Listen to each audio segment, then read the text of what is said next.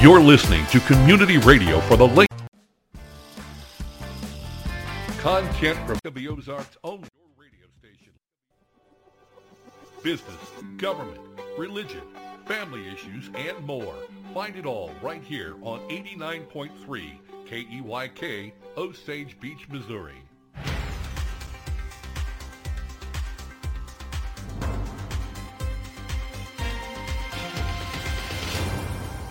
I'm Nathan Bechtold, and this is your Lake Expo News Cut for Wednesday, June 15th.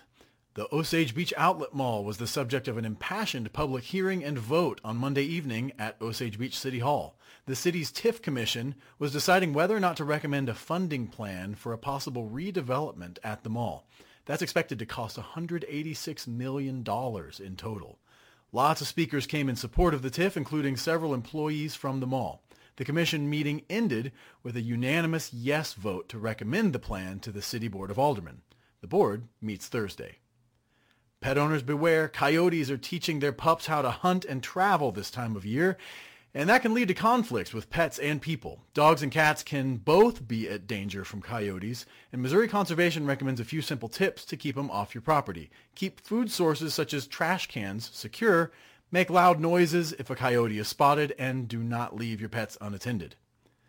Well, it's hot. You already knew that, but the National Weather Service says it's going to stay hot, and the heat index may reach well over 100 degrees today. A few tips for keeping your home cool in these temperatures, courtesy of Ameren. Close off any unused rooms in your house. Cook outdoors, think grilling, and reduce hot water use when possible. It's a good reason to take a cold shower. Well, this has been your Lake Expo News Cut. All this news and more at lakeexpo.com. Lake news, events, boating, and the lake life. lakeexpo.com. Portions of the programming on Key Radio are made possible through a generous donation from lakeexpo.com. LakeExpo.com is a locally owned daily news website connecting residents, second homeowners, visitors, and the boating community to the Lake of the Ozarks. Lake Expo features real estate and boats for sale, upcoming events at the lake, and their exclusive boating club, X-Tow. Download the free Lake Expo app on the App Store and Google Play. LakeExpo.com, the lake's trusted news source.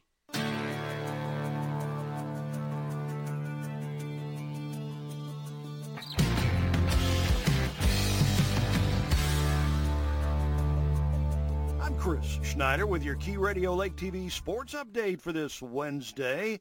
More work for the Chiefs today. They're having their mandatory mini camp this week. It is day two of the mini camp. They'll take it through tomorrow, and then the Chiefs will take a few weeks off before they open training camp July 26th for the 12th straight year.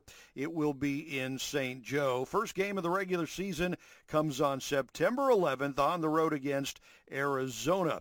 The new buyers of the Denver Broncos are spending a lot of money. It's a record $4.65 billion for the team. That's a new high for the North American sports team. The Walton Penner Group, headed by Walmart heir Rob Walton, his daughter uh, Carrie Walton Penner, and her husband are the ones uh, buying that. Boy, I tell you, that's a lot of money.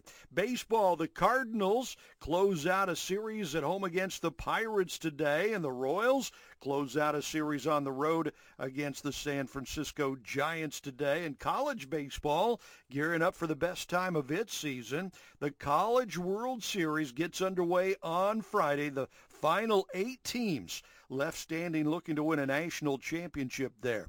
Triple Crown horse racing came to an end last weekend. If you didn't hear, Mo Donegal won the Belmont Stakes. We had three different horses winning the three different races. Uh, the Preakness winner was early voting, and the Kentucky Derby winner was Rich Strike. Hey, you got to check out KB on TV. It's What's Burning with Kevin KB Burns, 7, 5, and 11 every single day. Lake TV brings you five local lake area shows and don't forget about Uncle Chris at the top of the hour, almost every hour. You can see Lake TV on Co-Mo Channel 90. You can see Lake TV absolutely free on Roku. Just do a search for Lake TV. And streaming live 24-7 at mylaketv.com. I'm Chris Schneider with your Key Radio Lake TV sports update for this Wednesday. Portions of our programming on Key Radio made possible thanks to Lake TV. Lake TV is your hometown local TV station featuring Cup of Coffee with Will and Chris, What's Burning with KB, live high school sports, real estate, dining, boating, and of course the annual Lake of the Ozarks Shootout. Lake TV on Co-Mo Connect, Channel 90, Roku, YouTube, Facebook and Instagram, and of course online at mylaketv.com. If it's happening at the lake, it's happening on Lake TV.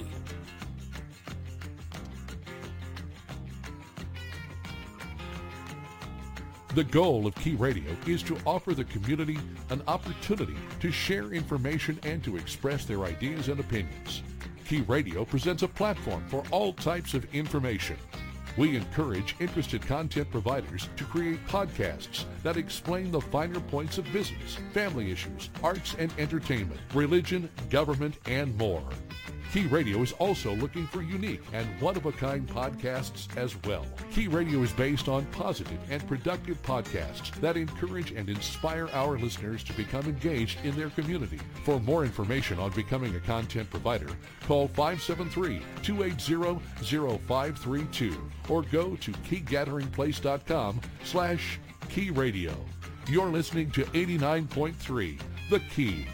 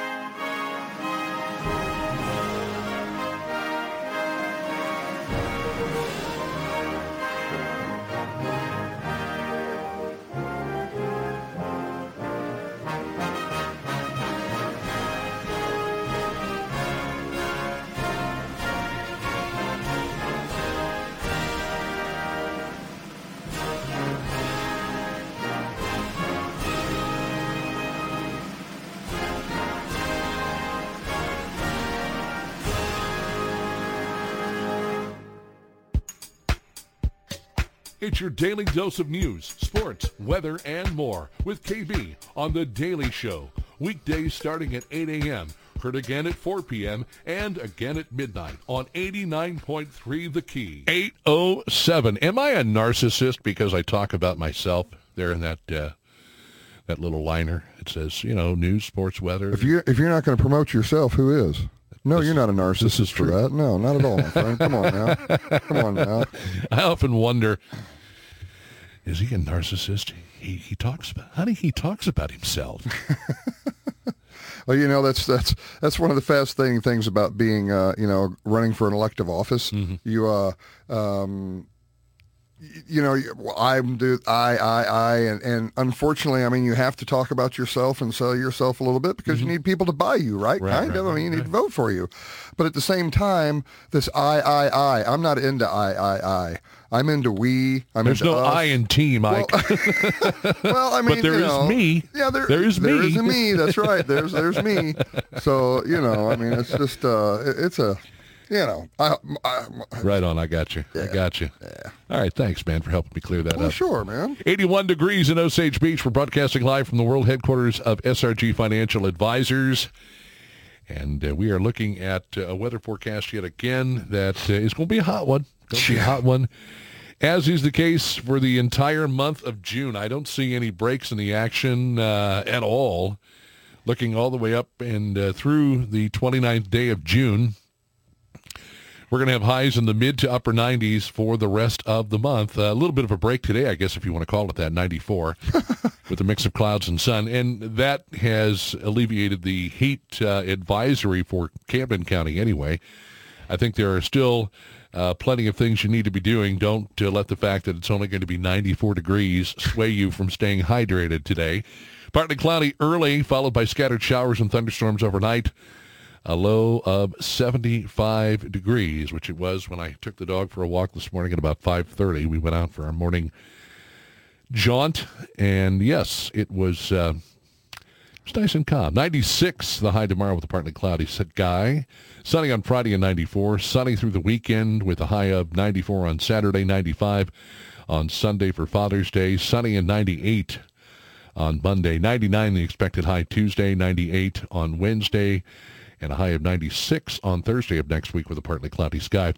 So again, folks, cooling centers are available in the area. Libraries a good place to go. Some of the big box stores. I think some of the local churches. You might even call uh, the emergency management uh, folks wherever you are located. If it's in uh, Camden County, Miller County, Morgan County, Benton, Dallas, Laclede, Pulaski, wherever. I'm sure they have places where you can go. But uh, here locally, um, maybe we ought to put in a, uh, a call to Sam Hensley over there at the Camden County Emergency Management Office and find out if they are available to uh, have some folks come in and cool down during the heat of the day. So, yes, we are looking for heat. Yes, we are looking for humidity, but uh, maybe a bit of a break with that uh, rain chance tonight, which is uh, at about 50%. So it could go either way at this point, and it normally does. 811 and thank you for joining us this morning. Ike Skelton is going to be with me uh, on the program for the duration from now up until about 10 o'clock when we wrap up this uh, Wednesday edition of the Daily Show. Then we'll head over and uh, put together the big shoe for uh, Lake TV, which includes a lot of different things. We were out and about all over the place. We made a, a stop at uh, the Swinging Bridge in Brumley. We also stopped uh, over at uh, the Young Eagles program at the Camdenton Memorial Lake Regional Airport, which was a lot of fun. We got to talk to uh, some of the folks over there about the program itself. We talked to a young man who was uh, going to go up in a plane with uh, Alan Scott. You may know Alan from over there, the guys in the big yellow trucks, high-tech auto body and towing. I didn't know Alan was a pilot. I didn't know Alan's a pilot. And uh, yeah, he's got a nice plane and took some kids up uh, oh, for a flight on Saturday. Probably uh, a number of different kids because they were rolling in throughout the course mm-hmm. of the day. That was a lot of fun. We stopped yesterday and talked with Bradley Berg at the Beam Lighthouse in Luby's Plaza on the Bagnell Dam Strip. Of course, we'll uh, have another rousing rendition of Furry Friends. And it's a dog this time. And the dog's name, you know what the dog's name is? Doodle. Doodle. Doodle. Doodle. Is it a doodle? It's a good look. No, it's not a doodle, by the way. uh, they say that uh, this particular dog is a lab mix. And so we'll like feature all of that. The new show uh, hits the airwaves tomorrow. And then we run it uh, three times a day, seven days a week at 7 a.m., 5 p.m., 11 p.m. You can check it out on uh, Co-Mo Connect Channel 90. If you've got uh, the Roku, if you've got a stick, if you've got YouTube, if you've got Facebook, a lot of different outlets to check out Lake TV. And uh, thanks to the folks over there for working so closely. My producer extraordinaire, Megan Albers, and the staff that uh, does an amazing job. Andrew Evans, Ricky Smith, of course, Chris Schneider, who uh, helps us out with Sports on the Key, and William Holtz. Plus, we were getting uh, some some new members of the uh, the TV staff over there at Lake TV. 813 What's on your mind this morning, Ike Skelton?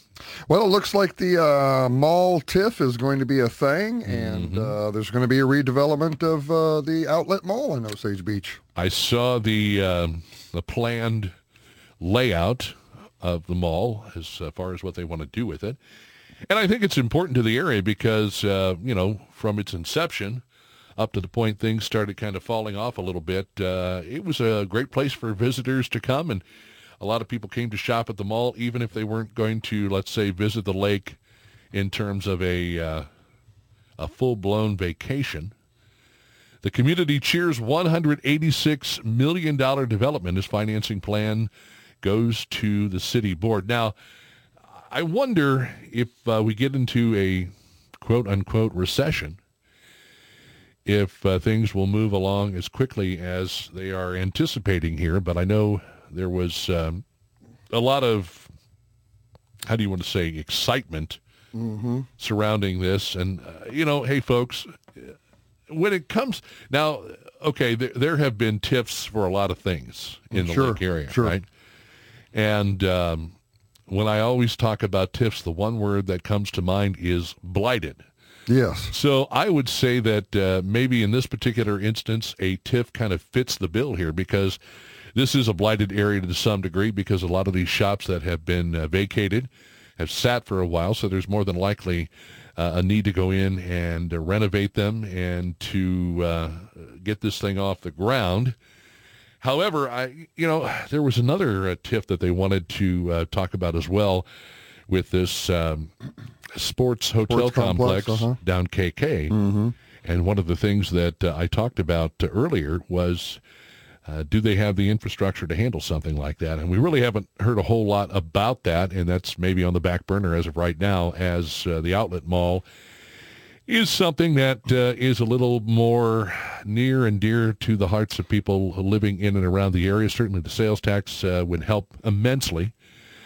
Um, Well, the TIF commission for the uh, complex is still in existence. I mean, the commission is there. Right. Whether, you know, I don't know what's coming of it just yet or when they're going to start meeting, but it still is there. Uh-huh. And I think part of the reason they want the TIF is because of that infrastructure that you mentioned that's going to need to be uh, going to need to be built some of, you know. Right. Um, but you mentioned the word blighting, and, and that is exactly what you have to do in any kind of a TIF consideration. And if you look at the mall area and you want to blight that because of the way that maybe the condition of the buildings or it hasn't been opened, and and you can argue as to whether maybe some of it was that done by design or if you know the retail industry is just kind of gone when it comes to brick and mortar to some extent. Um, I think that a lot of people still like to go uh, walking, uh, you know, from shop to shop, inside or outside of a mall, what have you, and and put their hands on whatever it is they're going to go. I know ladies like to go chain, you know, try on clothes. I like to try on my clothes before I buy them. Sure. Um, but uh, a lot of that has gone by the wayside, I suppose, because of internet purchasing. But if you want to call that area blighted, I guess maybe you know it, it might be a little bit of a stretch. But if that's what you need to do to continue to use it and do something good with it, you do what you do. But to come over and call a vacant piece of land really close to the lake shore blighted, I think is a bit of a stretch in my honest Yeah. opinion. You know what I'm have to- saying? I would have to agree with you on that. Right. I mean, there's there's spots around this lake now. uh, Granted, they're on the lake shore. They're paying a million dollars a lot in some places. Mm-hmm. Yeah. You know, so to call that area blighted, I think is going to be a real stretch. And um, Well, maybe uh, maybe they say something to the degree of uh, okay, you're looking at two different uh, tips here. Which one is more important, and uh, can we really consider it a, a, a TIF? They had, uh, I guess it was uh, the Osage Beach City Hall.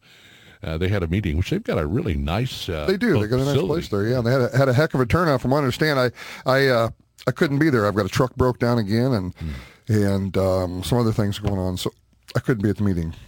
If you were at the meeting and you would like to uh, comment on uh, what uh, what it is you saw, give us a call this morning, 573-633-5395, 539 The Daily Show hotline is now open for your uh, your thoughts and opinions on on all of this. Uh, just to kind of recap a story from one of our media providers, uh, LakeExpo.com. Once a bustling hive of shoppers enjoying a day at the lake, the now too quiet retail center was the subject of an impassioned public hearing and vote on Monday evening at Osage Beach City Hall. There, the city's TIF commission heard public comment about a proposed financing plan for a massive plan to redevelop.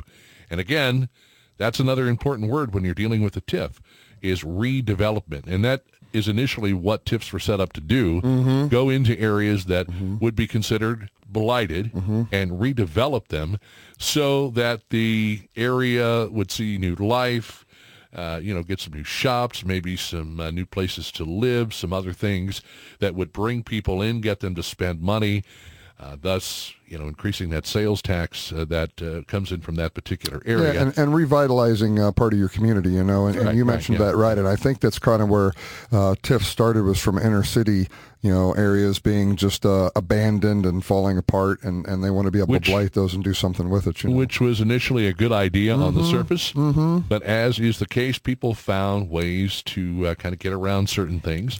And and I'm not saying here at the lake. I'm I'm, I'm saying No, well, but- uh, not just here at the lake, but uh, in in other parts of the state as well. They're uh, they're the city's TIF commission heard public comment about a proposed financing plan for a massive plan to redevelop the mall into a mixed-use center containing retail, multifamily residential units, entertainment, and possibly a hotel. If you go to the landing in Branson, They have the, the shops, and then above the shops, they have uh, hotels and places for people to live.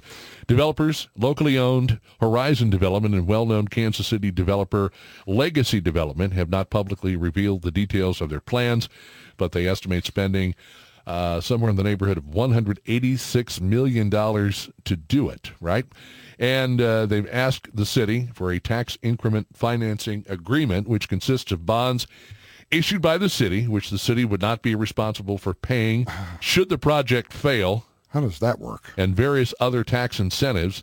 Those combined with private capital are the means by which the developers plan to finance the project. But before they buy the mall from Simon, which currently owns and operates the mall, they must have a TIF plan approved by the city. The developers have presented letters from uh, different uh, financing folks indicating willingness to participate in financing the project pending approval of the TIF. Monday's TIF Commission meeting brought a nearly full House of citizens interested in the ongoing TIF discussion. The meeting was attended by TIF Commission members uh, Alderman Tyler Becker, Gail Griswold, James Gohagan, Greg Hasty, Dan Fry, Janice Tyler, uh, Dave Crane, and Fred Catcott, and Fire Chief uh, Paul Berardi. Brian Butts and uh, Brad Rozier were both absent after hearing public comment unanimously in support of the TIF. The commission voted unanimously to recommend the city board of aldermen approve the TIF. The board's next meeting will take place Thursday, this Thursday, tomorrow, June the 16th. Um, we, we talk about community support. Speakers representing both development groups spoke on their history and previous developments in the area, including Rock Island Village, assisted living, by Horizon Development and National Mall developments by Legacy Development. The developers also spoke about the few stores still remain um, that still remain at the mall. The mall can hold up to 110 stores, but currently only 27 are in operation. They also spoke about their vision for the mall mentioning a zip line course, outdoor dining, hiking trails, scenic lighting, and affordable housing, along with affordable housing, really? Mm-hmm. Along with expanding the retail brands represented at the mall. Uh, we have had interest from a number of national brands that aren't currently here that would like to be here. This from uh, Chris Foster of Horizon Development. It would be nice for him to maybe uh, throw a few names out there because I think name dropping really kind of helps in some instances. I mean, that's, I mean, if it was like, I don't know, let's just, I don't know who you'd, who, who you'd throw out there. Clothing lines, um, uh, women's accessories, um, maybe restaurants that were interested in moving in there. Mm-hmm. And, and I think the restaurants, do you make those local or do you look outside for, say, uh, franchise restaurants? Uh, Guy Fieri has a restaurant down there in Branson in that uh, landing area down there. Mm. So do you go with, you know, the the big names? Uh, I, I, mean, uh, what was it? Um, Tan-Tar-A now Margaritaville. That's kind of got a Jimmy Buffett feel mm-hmm. to it. Mm-hmm. And I don't know that Jimmy Buffett will even ever visit that particular location. It's possible. Yeah, I mean, if he's involved in the development somehow be nice to have him come out. He's got to come down to Lake of the Ozarks at least once, doesn't he? Yeah, come on. Yeah, I mean, he's got a place named for, and it's Lake of the Ozarks. And I mean, where else? absolutely, absolutely. And, and so what you do there is you uh, you get him to come down and to spend a little time in Margaritaville doing the shake and howdy and the photo op thing, sure. and then go over to the amphitheater and, and uh, put on do a concert. concert. I love the way you're thinking. Absolutely, yeah. that'd be perfect. That'd be perfect. You know, you know, I, I think these national brands they're nice to have a few of those, um, but I also, yeah, I mean, you know, local people being able to get in there. Now, I don't know if you're going to get priced out of being able to get in there. I don't know how they come up with affordable housing in this place unless they're doing that as a uh, an incentive to get it all passed. Um, and, and I'm I'm uh, you know this mixed use development stuff is is a big uh, uh, Agenda 21 um, uh, item. Although I mean back in the early 1900s, uh, my mom tells me uh, you know about growing up in downtown St. Louis mm-hmm. in the 30s and right. 40s, and a lot of things were exactly that way. You had uh, Stix Baer and Fuller would be uh, you know three or four different floors, and then you'd have some apartments maybe in there somewhere, you know, and and uh, you had a lot of different shops uh, that were on the bottom floor, and you had apartments above. And, and, I've never been to New York City or Chicago or anything, but aren't a lot of those big cities that way as yeah, well? Yeah. So so it's not a it's not a new concept necessarily, but um, maybe a new way of doing it, or at least a new name, calling it mixed use development. But uh, um, you know, it's it's not it's not a horrible idea, I guess. Um, and uh, you know, I hope they can do some good things with it because I'm I, I, cannot see the uh, board of aldermen not passing this TIF. So I just I'd imagine this is a is, it's a done deal, as it were. Um, but by now announcing announcing the national brands, then they can't be held accountable when that brand doesn't show this up. This is true. Know? When they say no, yeah. we've changed our mind. You told us so and so was going to so, be here, and right, now they're not right, here. Right. Know? So I'm looking at the uh, the blueprint that they have, and they've got uh, apartments that says over retail F and it's 45,000 square feet. So you, I guess, have all the shops on the bottom and the apartments on top. It says apartments over retail D. It doesn't say how many square uh, feet there. And then hotel over restaurant B. But mm. I guess what would be a great incentive to get people to live in the apartments is then they work on site and they don't have to commute to, at all to their jobs other than uh, you know whatever they uh, wear on their feet if it's uh, tennis shoes or flip flops or yeah right it looks like that's on the back side of everything too yeah isn't it? it's it? toward mm-hmm. the back and so I, I mean maybe in in uh, overlooking what's that that's 50. in theory this isn't a a bad idea. Um, during the developer's presentation, there was a brief disagreement amid apparent confusion over whether or not the board intended to vote on the TIF that same evening, TIF Commission member Gail Griswold initially opposed the idea of voting at Tuesday's meeting, which prompted members of the audience to ask why voting was on the agenda if the commission did not intend to vote. The developers emphasized the importance of taking the vote that day, as any delay would put the project in jeopardy. Of, of course. course. get it done. Let's sure. let's move it forward. Yeah. The, uh, hold on, yeah. just a second. The uh, property has been under contract for many months, but developers have expressed their worry that continued delays in the financing approval process could result in the contract expiring, thus ending the opportunity for this development. Now, when I hear that, okay, I think mm. that this is a good way to uh, kind of force the issue. Certainly Absolutely. a good way to force the issue. Um, you know, let's make sure all the I's are dotted. Let's make sure all the T's are crossed. Let's make sure everything is where it needs to be before we commit to this. And so I think, you know, let's hurry up and vote on it because if we don't, everything could possibly fall through. Well, that could happen at any point. Sure could. Even after the TIF is passed. That's right. Things could still fall apart. Sure. I mean, un- unless you have a crystal ball mm-hmm. and you can look into that crystal ball mm-hmm. and say, okay, here's the deal.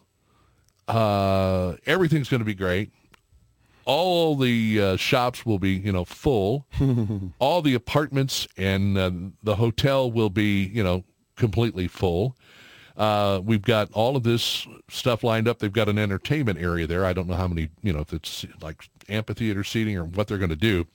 But, but I would like to see more in terms of uh, some serious plans as opposed to, you know, we're just kind of well, pro- maybe a brief overview here. Yeah, they're not going to do that for a couple of different reasons. You know, they want to do that for uh, uh, then they're not going to be held to something if things do change, and also it's a competitive thing.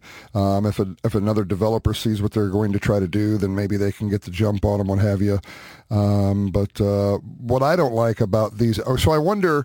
They said the project's been delayed several months. I wonder how long the TIF commission has been meeting and discussing it. How much discussion have they had amongst themselves? And Gail Griswold brings up a good point. You know, maybe we shouldn't vote on this right away. But uh, because if you haven't had those discussions, then all you're doing is you're a, a group of folks sitting down listening to one side, and then you're going to say yes or no. Uh, I think that uh, you know this comes to even uh, all of these different outfits we have, the county commission, board of aldermen, all these different things. Um, you know, don't vote on stuff right away. Let's talk about it a little bit. Let's table let's, it, as they yeah, say. Yeah, there you go. Yeah. Open up, open up the lid and let it let it fumigate a little. You know, let, let the breathe. yeah, let it breathe a little. Let's talk about it, find out what's going on, and then take a vote. When you when you rush to these vote things, and I'm not saying this vote was rushed because again, I don't know how many times they have met before and discussed it all, um, but um, I think you know more public input is good. It sounds like they had a fantastic turnout at this thing, and and everything, uh, everybody's kind of you know on board with it. So maybe not as big a deal on this issue. issue, but I just like to see things uh, Yeah. stretched out a little. Well, um, we've got uh, news at the bottom of the hour coming up here uh, in just a few seconds, but uh, TIF Commission member Greg Hasty asked for a show of hands among those in the room who supported the TIF. The room was filled with raised hands. When Hasty asked for everyone against the TIF to raise their hand, no, none were raised.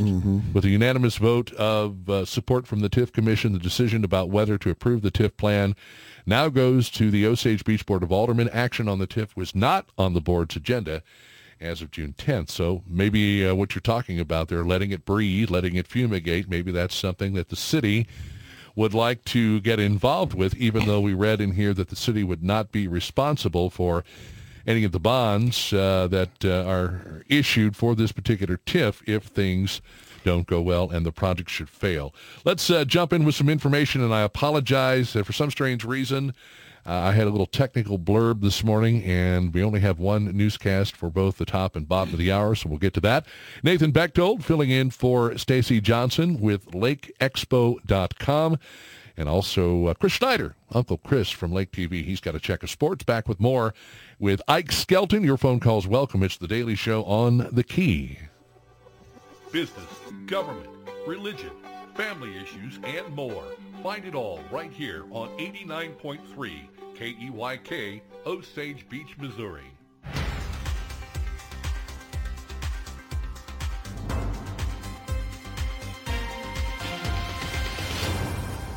I'm Nathan Bechtold, and this is your Lake Expo News Cut for Wednesday, June 15th. The Osage Beach Outlet Mall was the subject of an impassioned public hearing and vote on Monday evening at Osage Beach City Hall. The city's TIF Commission was deciding whether or not to recommend a funding plan for a possible redevelopment at the mall. That's expected to cost $186 million in total. Lots of speakers came in support of the TIF, including several employees from the mall. The commission meeting ended with a unanimous yes vote to recommend the plan to the City Board of Aldermen. The board meets Thursday. Pet owners beware, coyotes are teaching their pups how to hunt and travel this time of year, and that can lead to conflicts with pets and people. Dogs and cats can both be at danger from coyotes, and Missouri Conservation recommends a few simple tips to keep them off your property. Keep food sources such as trash cans secure, make loud noises if a coyote is spotted, and do not leave your pets unattended. Well, it's hot. You already knew that, but the National Weather Service says it's going to stay hot, and the heat index may reach well over 100 degrees today. A few tips for keeping your home cool in these temperatures, courtesy of Ameren. Close off any unused rooms in your house. Cook outdoors, think grilling, and reduce hot water use when possible. It's a good reason to take a cold shower. Well, this has been your Lake Expo News Cut. All this news and more at lakeexpo.com. Lake news, events, boating, and the lake life. lakeexpo.com. Portions of the programming on Key Radio are made possible through a generous donation from LakeExpo.com. LakeExpo.com is a locally owned daily news website connecting residents, second homeowners, visitors, and the boating community to the Lake of the Ozarks. Lake Expo features real estate and boats for sale, upcoming events at the lake, and their exclusive boating club, X-Tow. Download the free Lake Expo app on the App Store and Google Play. LakeExpo.com, the lake's trusted news source.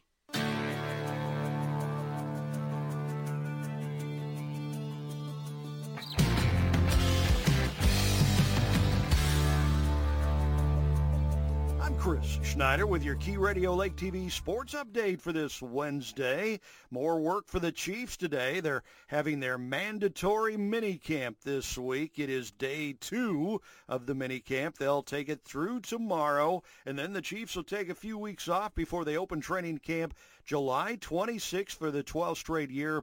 It will be in St. Joe. First game of the regular season comes on September 11th on the road against Arizona. The new buyers of the Denver Broncos are spending a lot of money. It's a record $4.65 billion for the team. That's a new high for the North American sports team. The Walton Penner Group, headed by Walmart heir Rob Walton, his daughter uh, Carrie Walton Penner, and her husband are the ones uh, buying that. Boy, I tell you, that's a lot of money. Baseball, the Cardinals close out a series at home against the Pirates today, and the Royals close out a series on the road against the San Francisco Giants today. And college baseball, gearing up for the best time of its season. The College World Series gets underway on Friday. The final eight teams left standing looking to win a national championship there. Triple Crown horse racing came to an end last weekend. If you didn't hear, Mo Donegal won the Belmont Stakes. We had three different horses winning the three different races. Uh, the Preakness winner was early voting, and the Kentucky Derby winner was Rich Strike. Hey, you got to check out KB on TV. It's What's Burning with Kevin KB Burns, 7, 5, and 11 every single day. Lake TV brings you five local lake area shows and don't forget about Uncle Chris at the top of the hour, almost every hour. You can see Lake TV on Co-Mo Channel 90. You can see Lake TV absolutely free on Roku. Just do a search for Lake TV. And streaming live 24-7 at mylaketv.com. I'm Chris Schneider with your Key Radio Lake TV sports update for this Wednesday. Portions of our programming on Key Radio made possible thanks to Lake TV. Lake TV is your hometown local TV station, featuring Cup of Coffee with Will and Chris, What's Burning with KB, live high school sports, real estate, dining, boating, and of course the annual Lake of the Ozarks Shootout. Lake TV on Co-Mo Connect, Channel 90, Roku, YouTube, Facebook and Instagram, and of course online at mylaketv.com. If it's happening at the lake, it's happening on Lake TV.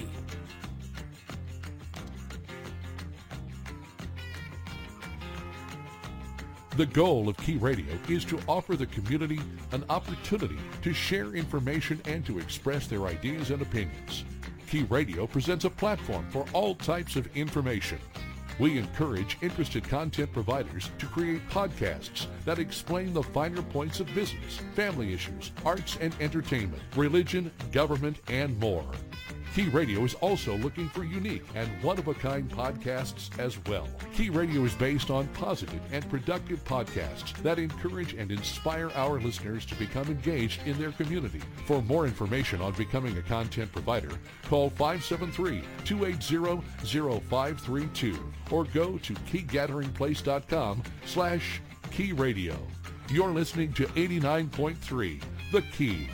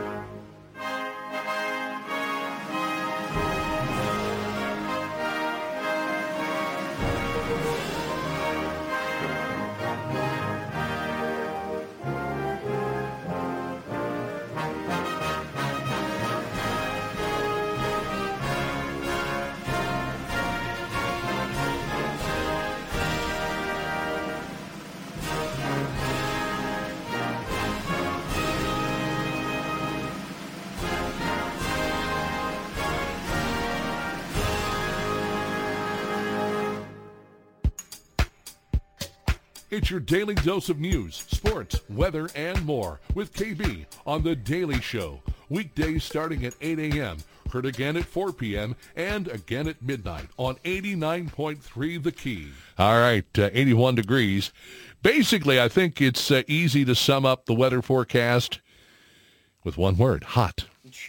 Hot, hotter, hottest. And so we'll uh, enjoy 94 degrees today uh, 96 uh, tomorrow, 94 Friday, 94 Saturday, 95 Sunday, 98 Monday, 99 on Tuesday, and 98 degrees on Wednesday. We do have a chance for some shower and thunderstorm activity of the scattered variety later on tonight, about a 50-50 shot, and that's where we sit. 81 degrees in Osage Beach at the world headquarters of SRG Financial Advisors. I did uh, send a message to uh, Gail Griswold if she is... I, got to be. They say James Brown was the hardest working man in show business, but sometimes I think Gail Griswold is the hardest working person. Period. you know, she, She she, is- she's a lot of places. She she's involved in a lot of things, and, and good because she's uh she's good people and she knows what she's doing. I think. Yeah, and and you talk about a business owner that is involved in the community, Oh, and yeah. uh, not just from the standpoint of, uh, oh, I don't know, um, just trying to make money. She's Yeah. out there trying to make the community better as Yeah, well. yeah. You know, and I think that's uh, uh, and we've got again. I mean, I've said it numerous, numerous times, but that's the kind of folks we have here at Lake of the Ozarks. Primarily, are folks that um, you know not just. Um, have their businesses and and gab, have their picks and their shovels out and they're mining for for the gold that is here at Lake of the Ozarks on their own and their own hard work. Uh, but you know what? They give a lot of that gold back, and um, I don't know of a community that is as generous. Uh, as this community, when it comes to the various charities that we have, um, you know, all of the div- the shootout and the and the fundraisers, and Rick Bryant over at uh, over at Bryant Auction that that uh, you know that auctions off all the fundraiser things, and and just everybody that puts into what's going on in our community, um, it's just fantastic. I think it's I think it's a, a model for what could happen in a lot of communities around the country. I do not uh, doubt that whatsoever, considering the population of the area Right, the permanent population, yes. and the amount of money that uh, Mm-hmm. raised on a lot of different levels with a lot of different events here, uh, to the tune of millions of dollars. And even when things are the way they are now with the economy, inflation, gas prices, people are still able to find a way to give because Mm-hmm. they know how important uh, their donation uh, may be Sure. to someone who can really use that uh, that help. So many uh, groups and organizations benefit from uh, events like the shootout, like uh, golf tournaments that we have, and other uh, uh, events. Lake race, uh, also another event. And, and what's kind of nice is you got them on. They're like bookends. You got lake race, and then you've got the shootout. Yeah. So you've got two viable sources of of, of of donations from people to uh, to to help out the community. So. What can you say other than, uh, you know, we appreciate all that, and, and thanks to everybody for the hard work going the extra mile around here. right. So whatever you can do, um, it's much appreciated. Now, I go back to what we were talking about in the first segment of the program with the uh, TIF and uh, affordable housing. Again, and, and that's, we don't really have any specifics on uh, what it would cost uh, to maybe rent an apartment, how big the apartments are going to be. Uh, I think they were talking about what uh, 44 apartments, and, and that's that's a, a nice um, you know, a nice. I mean, that's that. That'd be a good shot in the Nice arm, especially start. for yeah, especially for um, you know um, people that are maybe going to work in the area. You know, that's that's a big thing. We have um, um, a lot of the people that come down here and work the restaurants, Yeah. the, go, the gas docks, and all these things are college students. You know, and they don't need to rent a place for six months or lease a place or or well maybe six months, but they don't need to lease a place for a year, what have you. They need a place to stay while they're down here uh, working for these restaurants, bars, malls, whatever. And then uh, when the season's over, they go back home or they go back to college or what have you. And, and that's a vital, vital part of this community and, and how we operate. So having something for folks like that to be able to do is, is, is a, a big deal. Sure enough is. And I'll tell you what, um, I wonder if the apartments at this particular facility at the outlet mall would come with certain conditions. You know what I mean? Uh, some apartments you, you see are, uh, you know, well kept and you don't have any issues or problems. And then some areas, you know, they're not quite as well kept, and you do have issues and problems. And so I wonder if you were to get an apartment uh, on site here at the outlet mall, whether or not you would end up uh, having to sign a lease and then having a bunch of uh, different things that uh, uh, go along with it. You know what I mean? You have to keep the uh, place extremely clean. You can't have a ratty vehicle. Sure, sure, sure, sure. Uh, no pets. well, now, now you're starting to change the idea of affordable, aren't you? Well, that's what I'm saying. You know, I mean, yeah, let's yeah. talk affordable housing. Yeah, and I, that, I, I still hate that term. You know, I always have because what's affordable to me is might be different than you and the next person and so forth. So, um, but uh, but I guess you got to use a word to try to explain it somehow, right? I think what we're looking for is uh, uh, something around. Um, I mean, people would love a $600 a month uh, apartment. I don't know if you'll ever do that again. It doesn't seem like. I don't know. Uh, most places are 650, 750, and we're talking one one bedroom apartments, you know. Mm-hmm. And uh, to me, that's uh, that's not that affordable necessarily, you know. Uh, but um, here's what I I wonder as well. And one of these intelligent listeners that I know is out there could probably help us with this this morning, and that is certain places where they consider it maybe affordable and or low income housing. If they get assistance from the government, I would think that uh, whoever runs that particular facility would be all about getting people in there because then you know they get their rent or whatever the uh, person agrees to pay, and if they apply for some sort of assistance, then they'll get that as well. So I would think that that would be kind of like a no-brainer. But I'm I'm guessing that's not going to be the case with uh, what's going on at the outlet mall. Now, I did just receive uh, a message, um, and you had told me about this uh, as well, um, and, and I will have to uh, double check with her PR person, but uh, unfortunately, Ann Hall will not be coming to the lake. Um, yeah. We were all excited about having her come in and, uh, and, and, talk to us. The constitutional lawyer, educator, patriot, author, speaker, radio host. She was uh, to speak at the First Baptist Church in Camdenton on uh, June 22nd, which is uh, next Wednesday, I believe. Mm-hmm. And yes. so uh, she uh, is dealing with some personal issues. Uh, we won't get into that.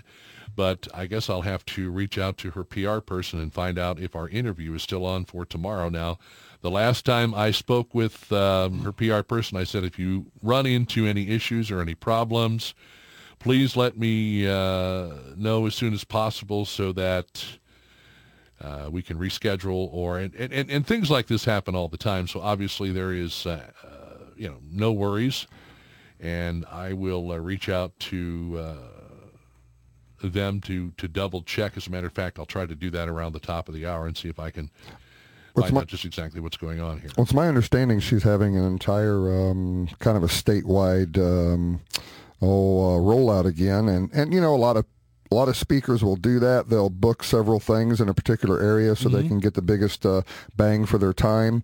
And uh, she was going to be at the We the People meeting, um, the we the state We We the People state conference that is being held in in Springfield uh, next weekend. Mm-hmm and uh, she was going to be a featured speaker there, as well as a couple people in the air, a couple other places in the area. So uh, I'm guessing that's all going to be canceled, unfortunately. And uh, I, I'll pray for her and hope that uh, her and her family are doing all right, and that uh, we'll be able to see her again real soon.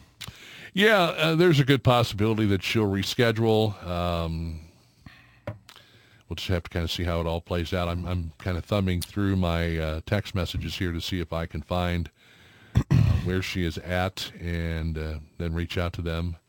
One uh, one thing I really like about KrisAnne Hall, you know, there's a lot of people that talk. Mark Levin's a great constitutionalist you listen to of an evening, and and uh, others, you know. And but what I like about KrisAnne Hall is she really stands up for states' rights yeah. more than anybody else that I've that I've had heard speak any any time uh, a lot about anyway. And um, I like that she um, really just shows you how uh, the Constitution came about and how the uh, states created all of that and ratified things and uh, went along with what they wanted to go along with, with the understanding that, hey, you know, you've got this little bitty sandbox you're supposed to play in, and the rest of the playground belongs to the states.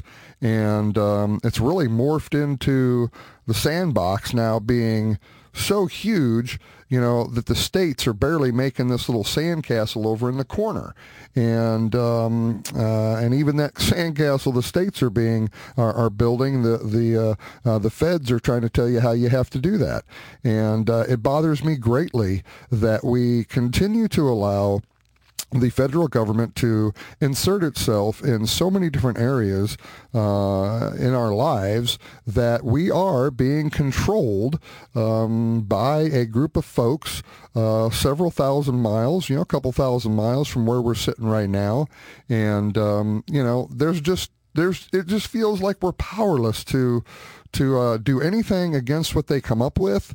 Um, we have folks that don't understand how uh, our nation was founded, and and we always talk about the founders and how it was founded and what they set up, and well, maybe we don't want that as a society anymore maybe we don't want that freedom and liberty, um, and we don't want the self governance. Maybe that's all failed, and I and and, and it's and it's all for naught. And uh, we're going to have to continue down down this. Uh, uh, socialist path that we continue to because a whole bunch of people that ballyhoo about you know liberty and freedom and leave me alone um, the next uh, uh, national, you know, hurricane or a tornado that hits the area, oh, where is FEMA? We need help. Please come help us. You know, and all these other sorts of things, and and uh, not just that. Um, we're crying and expecting uh, the federal government to do something about the violence that is happening on our streets and in our schools, and uh, the federal government has no authority in any of those areas.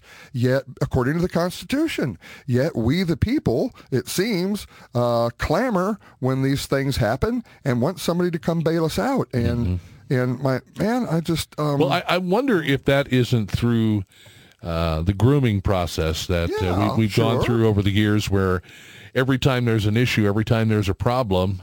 I mean, look at all the people that uh, received money during the COVID epidemic, oh the COVID God, it was crisis. A, it was it was like a it was like a windfall. It's like everybody won the lottery. You uh, you had uh, the first round, you had the second round. Did anybody have money from a third round? And then they were talking here oh, in Missouri no. about uh, giving uh, individuals five hundred dollars and couples a thousand dollars. And uh, the governor still, I don't think he's decided whether or not to do that yet. This is an election year, so I guess maybe it would be but favorable. Not his. Well, that's true.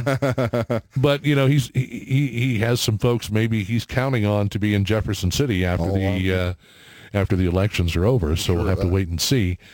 But uh, again, you know, we've we've kind of made this bed ourselves because if we if we don't want to do these sorts of things, if we don't want to be or have people being conditioned, then we should say something. But who really says anything and who really does anything about it? It's more or less uh, we talk about it, but that's as far as it goes. And and so you, you know you had uh, the welfare state that was uh, was was created to help people that uh, you know are down on their luck.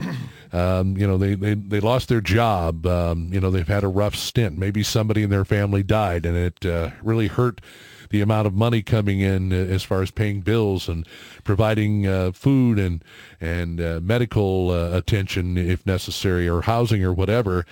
But it wasn't supposed to be permanent. You were only supposed to use it until you could get on your feet. But then people learned that, you know what? As long as I continue to have a problem uh, or say that I have a problem, the government will continue to give me money. Will continue to pay my utilities. Will continue to pay for my housing. Will continue to pay for my food. Uh, you know, a, a vehicle, uh, job training, whatever and so the, the cycle has never been broken. Yeah, and again, though, that is something that should have never been done at the federal level. It's not their purview. There is no uh, authority in the Constitution to have any kind of a welfare state. As a matter of fact, there have been there are several um, very famous uh, discussions about these sorts of things with Davy Crockett and some others way back. Uh, you know, I can't uh, I don't remember who said it, but he said, I can't lay my hand, my finger on the article in the Constitution that gives us the authority to give people the money from the Treasury. Mm-hmm. And um, so this argument's been around for a very long time.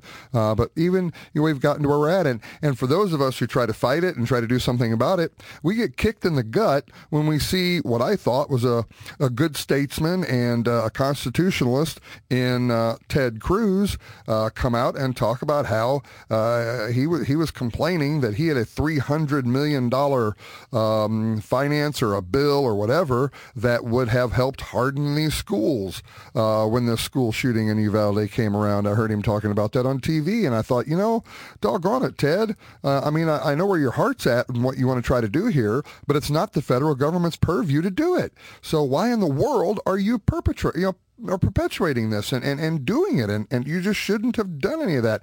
At the same time, when he was on the campaign trail running for president, he told those folks in Iowa that there shouldn't be subsidies for uh, for uh, ethanol, and he explained to those folks, those farmers, why the subsidies were bad, and the farmers kind of came around. Mm-hmm. But now you see him doing this stuff with money for other things, and it just it boggles my mind. So I'm saying when when you think you're getting something going, you got somebody that you can, you know, maybe rely on that you think is an elective office. They're you, you know we call them our champion. They're there to fight for our causes, and then they just kick you in, in the teeth like this, and it and it just really takes the it takes the wind out of the sails of any type of patriot movement that thinks they're going forward when you find out that that the person that is going to pull the lever for you is no longer on your side. I found the quote. It's uh, if this is the one you're uh, referring to. I cannot undertake to lay my finger on that article of the Constitution which granted a right to Congress of expending on objects of benevolence the money of their constituents. That's uh, James Madison. Yes, exactly.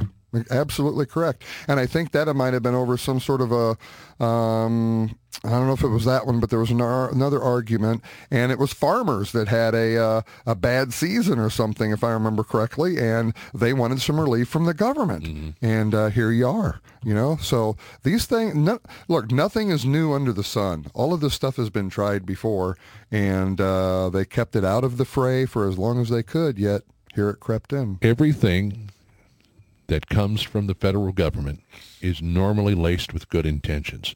Something, someone creates a problem that the government feels as though they need to step in and solve.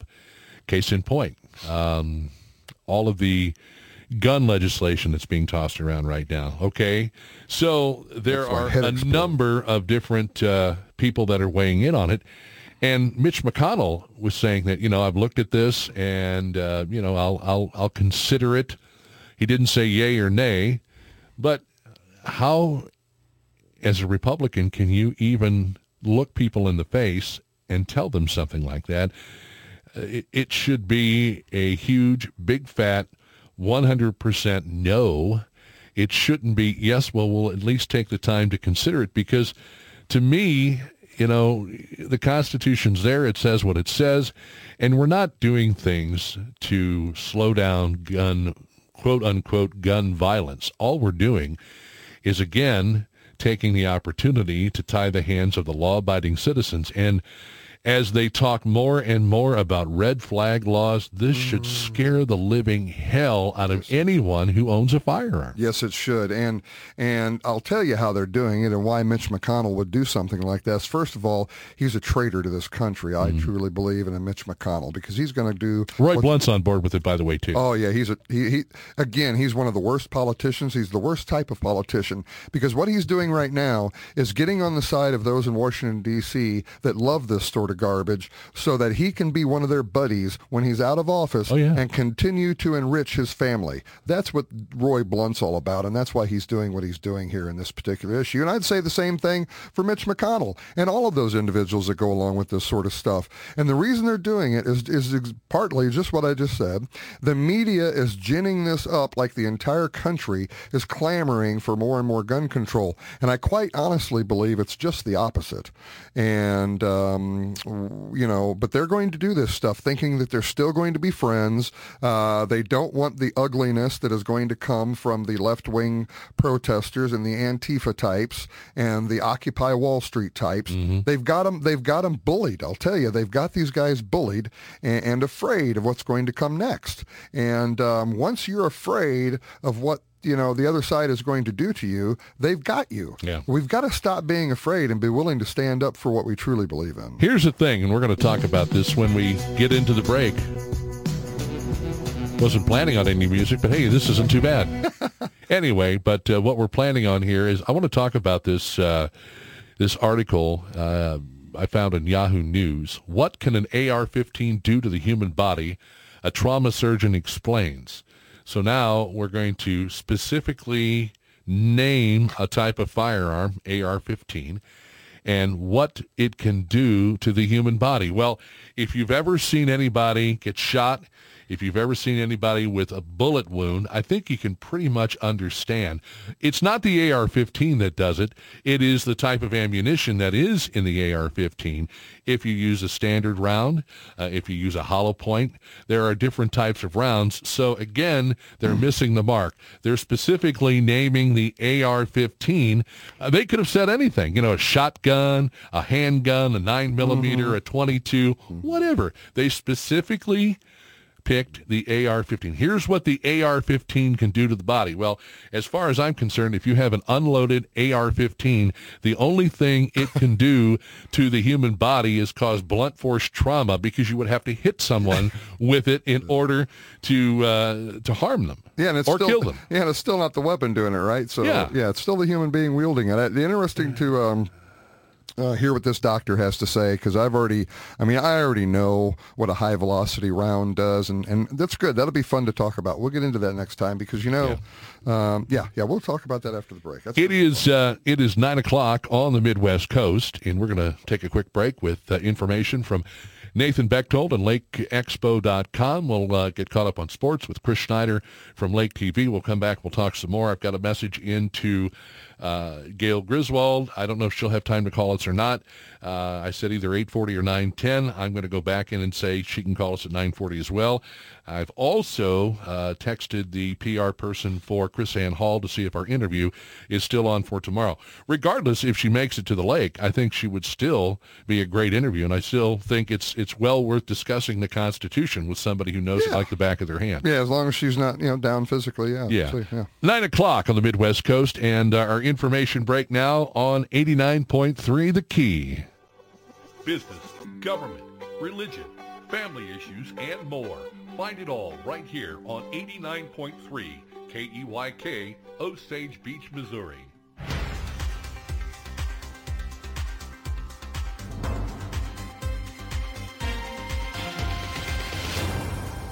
I'm Nathan Bechtold, and this is your Lake Expo News Cut for Wednesday, June 15th. The Osage Beach Outlet Mall was the subject of an impassioned public hearing and vote on Monday evening at Osage Beach City Hall the city's TIF commission was deciding whether or not to recommend a funding plan for a possible redevelopment at the mall. That's expected to cost $186 million in total. Lots of speakers came in support of the TIF, including several employees from the mall.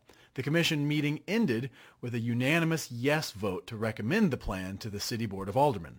The board meets Thursday. Pet owners beware, coyotes are teaching their pups how to hunt and travel this time of year, and that can lead to conflicts with pets and people. Dogs and cats can both be at danger from coyotes, and Missouri Conservation recommends a few simple tips to keep them off your property. Keep food sources such as trash cans secure, make loud noises if a coyote is spotted, and do not leave your pets unattended. Well, it's hot. You already knew that, but the National Weather Service says it's going to stay hot, and the heat index may reach well over 100 degrees today. A few tips for keeping your home cool in these temperatures, courtesy of Ameren. Close off any unused rooms in your house. Cook outdoors, think grilling. And reduce hot water use when possible. It's a good reason to take a cold shower. Well, this has been your Lake Expo News Cut. All this news and more at lakeexpo.com. Lake news, events, boating, and the lake life. lakeexpo.com. Portions of the programming on Key Radio are made possible through a generous donation from lakeexpo.com. LakeExpo.com is a locally owned daily news website connecting residents, second homeowners, visitors, and the boating community to the Lake of the Ozarks. Lake Expo features real estate and boats for sale, upcoming events at the lake, and their exclusive boating club, X-Tow. Download the free Lake Expo app on the App Store and Google Play. LakeExpo.com, the lake's trusted news source.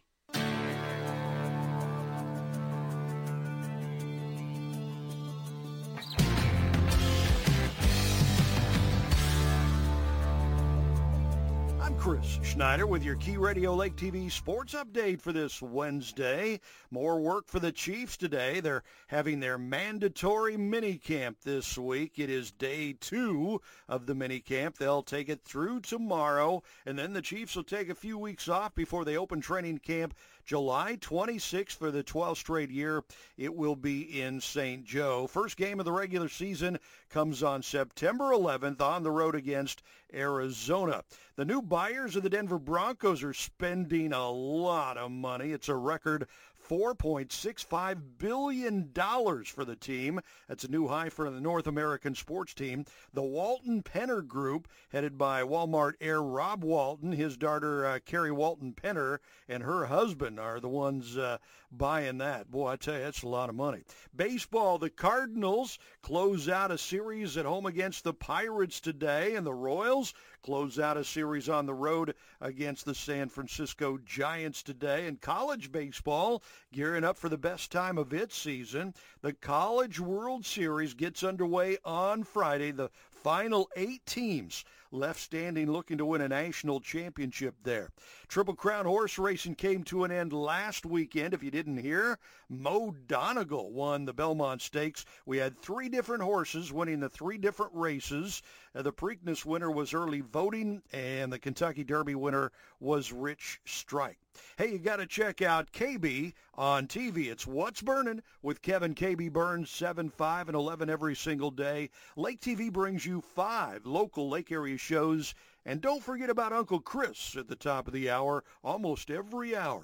You can see Lake TV on Co-Mo Channel 90. You can see Lake TV absolutely free on Roku. Just do a search for Lake TV. And streaming live 24-7 at mylaketv.com. I'm Chris Schneider with your Key Radio Lake TV sports update for this Wednesday. Portions of our programming on Key Radio made possible thanks to Lake TV. Lake TV is your hometown local TV station, featuring Cup of Coffee with Will and Chris, What's Burning with KB, live high school sports, real estate, dining, boating, and of course the annual Lake of the Ozarks Shootout. Lake TV on Co-Mo Connect, Channel 90, Roku, YouTube, Facebook and Instagram, and of course online at mylaketv.com. If it's happening at the lake, it's happening on Lake TV.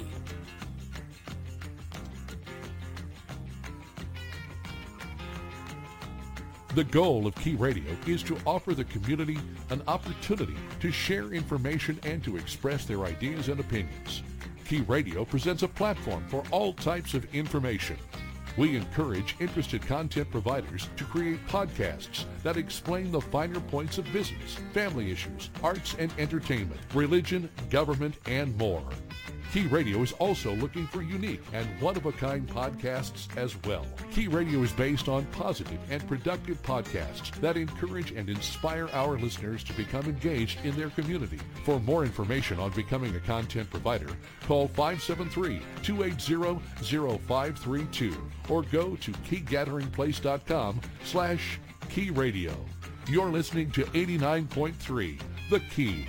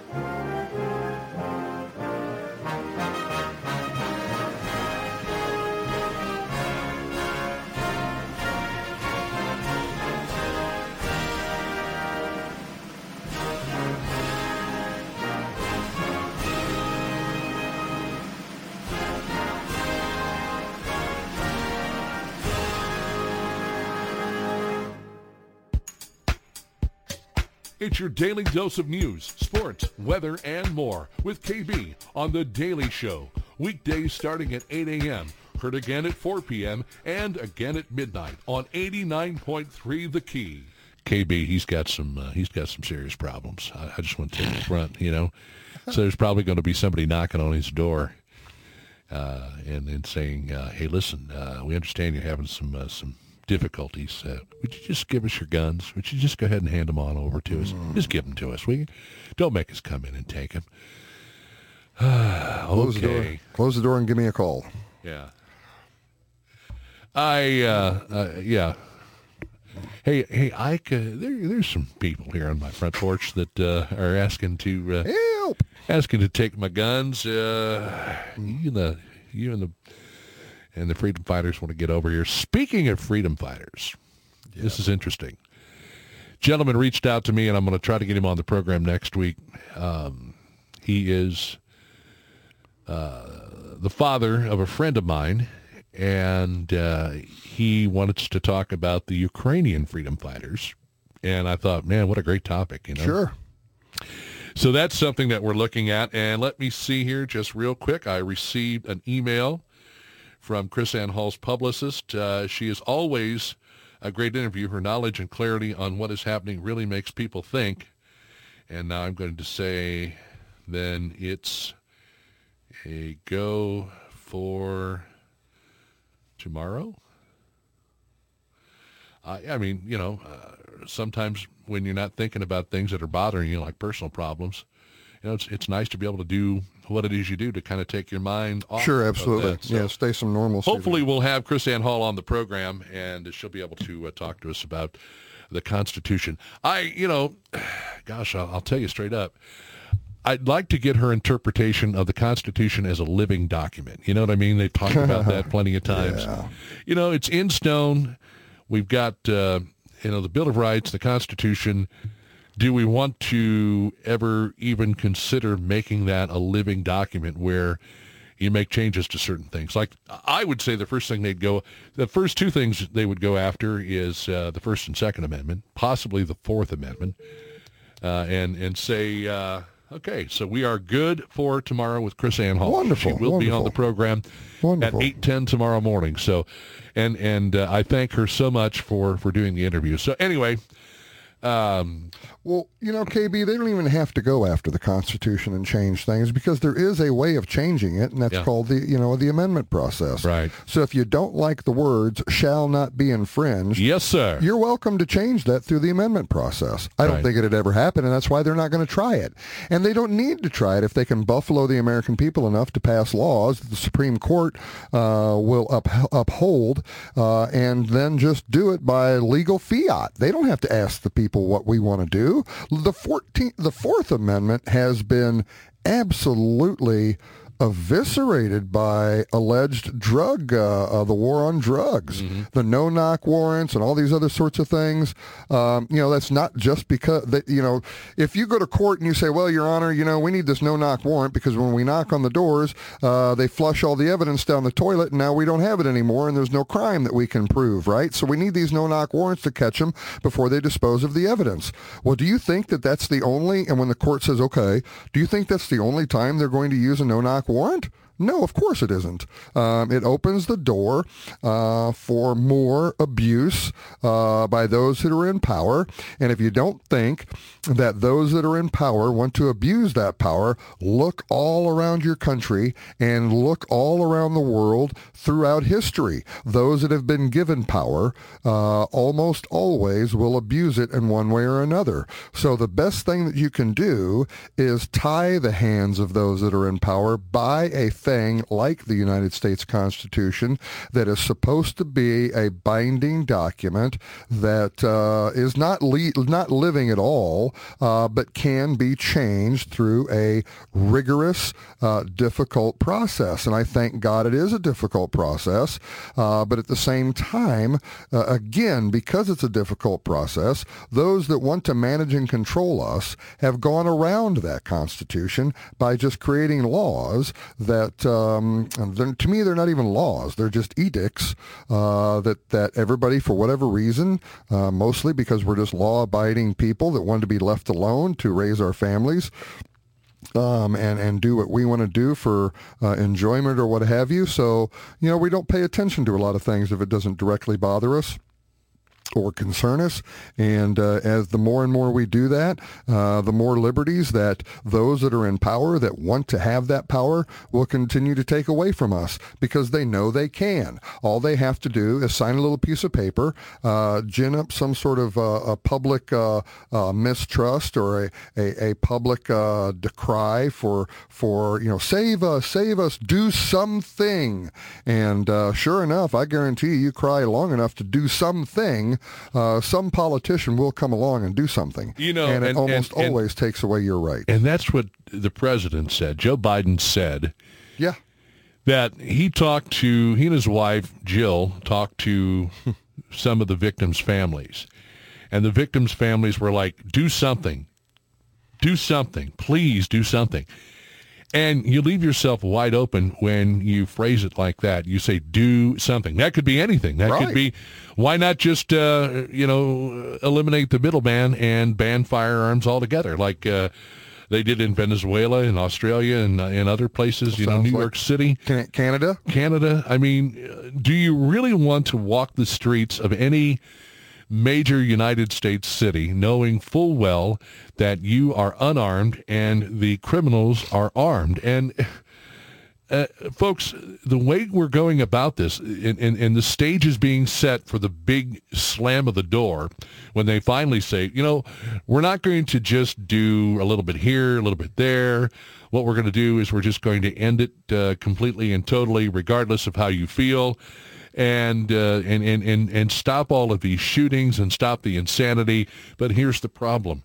The criminals who have absolutely no respect for the law to begin with are going to say, well, hey, that's great. That really makes things a lot easier for us. And if I can't go into a school with a firearm, I can go into school with, uh, I don't know, how about I just drive into the school with my vehicle? I mean, come on. Let's. I mean, it, it, as as stupid as that sounds. Well, you you you said something very poignant there because you said we're just going to go ahead and do away with it completely. That being the Second Amendment, and when they would absolutely love to be able to do that, and I, uh, sadly to say. I think there is a chunk of the, I know there's a chunk of the population of the country that would be fine with that. The real problem is, you see, once they have said, well, we're just going to do away with the Second Amendment, they can do that to any other amendment and any other freedom and liberty you have. Why? Because they took the second first.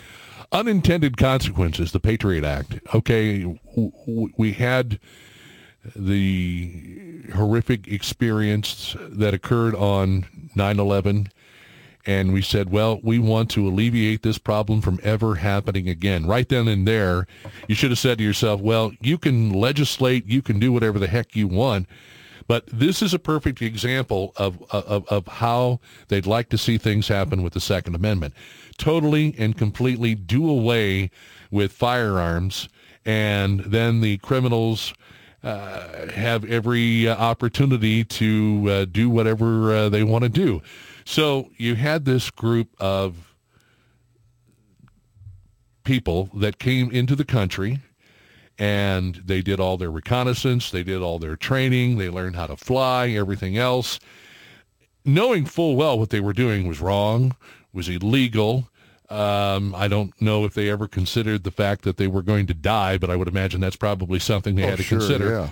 So they went ahead with it regardless of what the law says and people, innocent people died. And then as a result of it, we thought, well, we've got to put something in place now to make sure that this never happens again. So it's 2022, and we look at this and we say, ah, unintended consequences, because now they're using the Patriot Act against people in this country.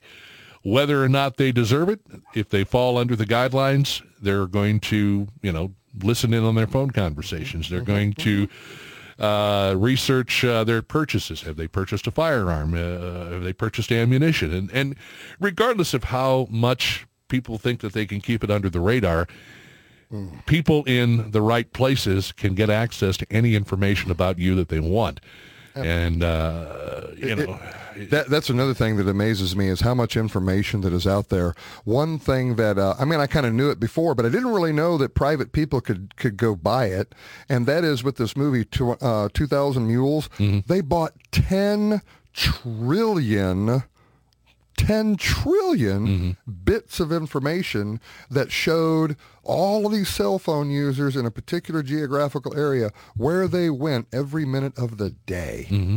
That is just that boggles my mind. That's the that's the thing that they hope that you will have your cell phone on you every minute of every day so they can track you. That's right. Yeah. So I wanted to uh, kind of get into this article a little bit. Uh, this is yeah. from Yahoo News. Uh, what could... can an AR-15 do to the human body? A trauma surgeon explains. Uh, again, they started out with a wave of mass shootings that have shaken the country in recent weeks. And then they refer to the elementary school shooting in Texas, which left 19 children and two teachers dead, became one of the deadliest shootings in U.S. history and has sparked an increase in calls for stricter gun control measures across the country. Next week, my buddy uh, Dan Watts, you and Dan would get along like this. Yes, I think we would. Uh, because Dan is a huge Second Amendment advocate. He speaks all over the country. Mm-hmm. Uh, and he's going to be on next week, and we're going to address all of this and uh, hopefully make some sense of it. Uh, as was the case in many other high-profile mass shootings in recent U.S. history, such as the 2012 Sandy Hook Elementary School shooting in Newtown, Connecticut, the 2017 Las Vegas shooting, the uh, 2017 Sutherland Springs, Texas church shooting, and the 2018 school shooting in Parkland, Florida. The gunman used an AR-15 style rifle to carry out the crime. It says an AR-15 or similar rifles are semi-automatic military-style weapons that can fire at least 30 rounds, the number of bullets a magazine typically carries according to NPR. The term semi-automatic means that the shooter must pull the trigger to fire each shot as opposed to an automatic weapon, which continues to fire for as long as the shooter holds down the trigger or, of course, until you run out of ammunition. Um, fully automatic weapons were heavily restricted for civilians in the United States in 1986 when Congress passed the Firearm Owners Protection Act. But AR-style AR-15 style rifles, which are easily accessible in many parts of the country, can be just as destructive. This is a gun whose purpose is to shoot a lot of high caliber bullets very, very quickly and do a lot of damage. Joyce Vance, former U.S. Attorney for the Northern District of Alabama, said on MSNBC earlier this month, Dr. Bindi Naik Mathuria, a, pediatric trauma surgeon at Baylor College of Medicine told you, uh, Yahoo News that injuries from this type of weapon are almost unsurvivable essentially because of the significant damage the bullets cause to the victims. Now, okay, first you're you're focusing on the AR-15. Now you're talking about the bullets and the bullets that the damage do. So make up your mind. Which one is it? Is it the AR-15 style rifle or is it the ammunition? Did they say high caliber? Yes. You said high caliber. Um, the AR-15 is a 22. It's .223.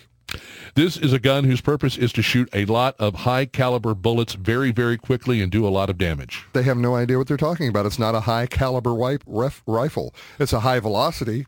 It is here in, in this particular instance when when we want to use yeah, yeah, the terminology yeah. to scare mm-hmm. the hell out of people. Mm-hmm. No, no. But if it's in the right hands, of course, it's not going to do a lot of damage unless it is being used to uh, you know, go into a situation recklessly and, uh, and, and you have the intent of, of harming a lot of people. But I think in most cases, and I guess you could ask Mark McCloskey about this, uh, his he, he, didn't fire a shot. His uh, intent was more or less to get the attention of the protesters and say, "Listen, you try to hurt me or my wife, guess what? You're going to yep. be you're going to be on the business end of this." Yep. Uh, uh, looking looking down the barrel. She explained that the blast effect or the cavitation effect that a handgun shot causes, and now you say handgun here, is not as wide and devastating to internal organs as the one inflicted by high-velocity weapons such as the AR-15. So now you've from high caliber to high velocity mm-hmm. and similar rifles. When you see handguns, you often just see a little hole on the outside on both sides. Shotguns, which are a little bit higher velocity, a little bit bigger, but assault weapons, it's much bigger. She said, adding that as a bullet from this type of weapon penetrates the body, it typically creates a large cavity that can cause significant bleeding from vessels and completely destroy soft tissue as well as organs. The organs, for example, like the liver or the spleen that aren't very elastic, they can't handle that. They would basically rupture. She added that uh, the reason the AR-15 is so deadly is that victims are hit by more than one bullet with multiple injuries at a time. Uh, and then you've got uh, to the side of this, it says a House Democrat is proposing a $1,000 or 1,000% tax on AR-15 style rifles. It's not the first time Democrats tried taxing guns uh, to you know prevent issues, to prevent problems. Mm. So. Uh, I don't care what you do, but you're doing it again to the law. Let's all right. Let's let's just take this uh, for what it is. Okay, you're you're you're talking about law-abiding citizens, people that maybe are, maybe aren't. I don't know, but I'm guessing the, the focus would be on people like you, Ike, or mm. me, mm-hmm. or anyone else. Uh, you know, I have an AR-15. Yeah, everybody else but the criminal, my friend. And and the criminal's just going, well, yeah, you go right ahead and you strip everybody of their firearms and you make it like uh, a kid in a candy store. When I decide I want to go out and rob somebody, if I want to go into a business and uh, and and hold up the business mm-hmm. and steal their money or you know break the jewelry case and take all the jewels or whatever, like they were doing those smash and grab incidents, right. I guarantee you. Mm if one of those owners of one of those jewelry stores or clothing stores or whatever had any type of firearm, the old smash and grab gang would have uh, probably waited till they closed up shop and then came back and vandalized the place as opposed to taking them head on and trying to go in and uh, do the smash and grab while someone was working there. And that opens up a new can of worms if you think about it. Ask Mark McCloskey about this. Look what happened to him when he used a firearm. I don't care what kind of firearm it was to defend himself and his family and his property. Look at the legal issues. So you mentioned these guys out in, can you imagine being a shop owner in California and you're being robbed like this and you maybe want to draw a weapon and defend yourself, but then you have to think, Am I going to be adjudicated because I used my God-given right to defend myself and my property against these thugs? And now I'm going to have to go to jail or prison possibly because I defended myself with a firearm? So then what does that, that puts a chilling effect on those that do want to try to protect themselves. They're not even going to try because they're more worried about whether they're going to get in trouble than, than having some property stolen from them. So essentially they were going to uh, try to end the guy's livelihood as a, uh, as, as a lawyer, make well, sure that he couldn't have a law license any longer. Yes, that's exactly what they've done. They've suspended him now for a year. And don't you think that a lawyer would know what is right and what is wrong when it comes to owning a firearm. I mean, the one person that would know all about this sort of thing would be someone who is in the legal field because I would imagine that even if you're not uh, if you're a divorce lawyer or if you're a uh, bankruptcy lawyer uh, you wanted to buy a firearm maybe for your protection because somebody didn't like the uh, way things went as a result of uh, you know mm-hmm, mm-hmm. hiring you to handle their mm-hmm. bankruptcy. So sure. you were a little worried that you know yeah. they might you know try to get you or something. Uh, I would still, as an attorney, as a lawyer, look at the law surrounding whether or not, you know, as an attorney, I could own a firearm, you know, what uh, what I can and can't do, how I have, you know, all that stuff. I mean, come on, these people are are uh, legal eagles, and uh, I would imagine they'd at least take the time to look into uh, what it is they can and can't do if, well, if they're an attorney and, and they want to own a firearm. Well, much to their chagrin, they've probably figured out they could use it, and then look what happened to them. Mm-hmm. What they thought was going to be legal and okay to happen, look what's happened. And it's not any judicial or legal system that has suspended their law license. It's the Missouri Bar. Yeah. They said that what they did by using a firearm to defend themselves was an act of moral turpitude. Hmm. That's nuts. And I got to go back though to when we were talking. We talked about this a while back uh, in regard to the McCloskeys and what they did. Now, I would say his wife. That was a little tough to, to watch because she really wasn't uh, in control of that uh, yeah, firearm. Yeah, probably. Um, she, you know, she was scared to death. Well, my understanding there were there were several hundred of these people. Yeah, but a- again, um, would it have been a different set of circumstances if he owned the firearm but remained in his home and they tried to get into his home? Because once you cross the threshold, uh, that's a little different story. Uh, you go out and you start uh, brandishing an AR and a handgun, and it's almost like you're asking for trouble. In no, they they breached his, the gate to his community. Is that not the threshold then? If that gate is in that community and there's a wall around their community, mm-hmm. isn't that that threshold? You're now breaking into my and they but, they broke it down. I mean, they didn't knock and say, "Can we please come in?" Yeah, uh, and and I understand that, but did any of his neighbors in that gated community come out of their homes with their firearms and uh, basically do the same thing that the McCloskeys. How many would have had, How many of them would have had the guts to do it? Oh, we don't know I don't that. Know. I mean, I, and, uh, I, I think it's kind of stopped right there, honestly. And again, one man think, with a firearm stopped it all. Maybe. I think maybe the other uh, neighbors thought, well, you know, I've got a firearm or firearms. If they try to get into the house, then that's a different story as opposed to going outside and standing on the front porch or in the yard and saying, you know, if you come on my property, because you can't shoot somebody if they walk on your property. I mean, they can cross over your property. Even though we had the uh, the old lady in my neighborhood that had a sawed-off shotgun with rock salt in it, and uh, if you stepped on her grass, you know, she'd fire a couple of rounds at you. Eventually, I think the police went over and you know had, had a little conversation with her about that. Sure, but sure, when sure. we were young, uh, people didn't uh, really stop to think about that sort of thing. It was like you're walking on her grass. She doesn't want you there. And so she fires a few warning shots. And then I know for a fact there were kids that used to go over and kind of taunt her a little bit. Like, you think? Come yeah, on out so, here. Yeah. I dare you. Yeah, probably. I dare you. Sure. I'll tell my dad.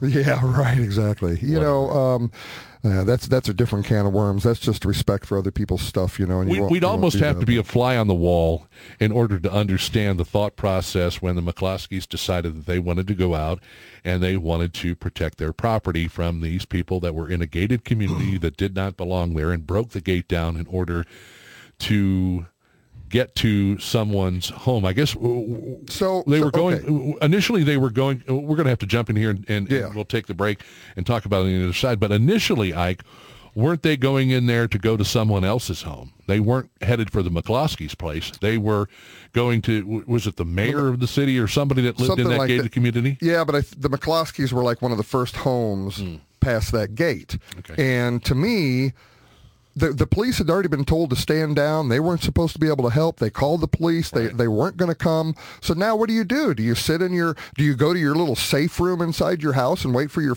your house to fall down around you uh-huh. uh, to say that I'm going to go defend myself? Or do you step out there when the first instance occurs like they did and defended themselves? I, I applaud them for what they did. And, and I, I'm saddened that more in their community didn't come out and help them. 930, we've got information one more time and then it's back to uh, take uh, uh, another swipe at what it is we're talking about here this morning. And you are, well, you are welcome to jump into the conversation, whether you like what we're talking about, whether you have uh, an alternate opinion. Hey, man, everybody yeah. is welcome at 573-633-5395. Business, government, religion, family issues, and more. Find it all right here on 89.3 KEYK, Osage Beach, Missouri.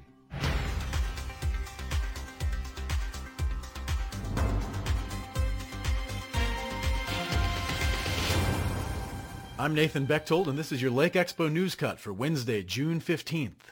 The Osage Beach Outlet Mall was the subject of an impassioned public hearing and vote on Monday evening at Osage Beach City Hall. The city's TIF Commission was deciding whether or not to recommend a funding plan for a possible redevelopment at the mall. That's expected to cost $186 million in total.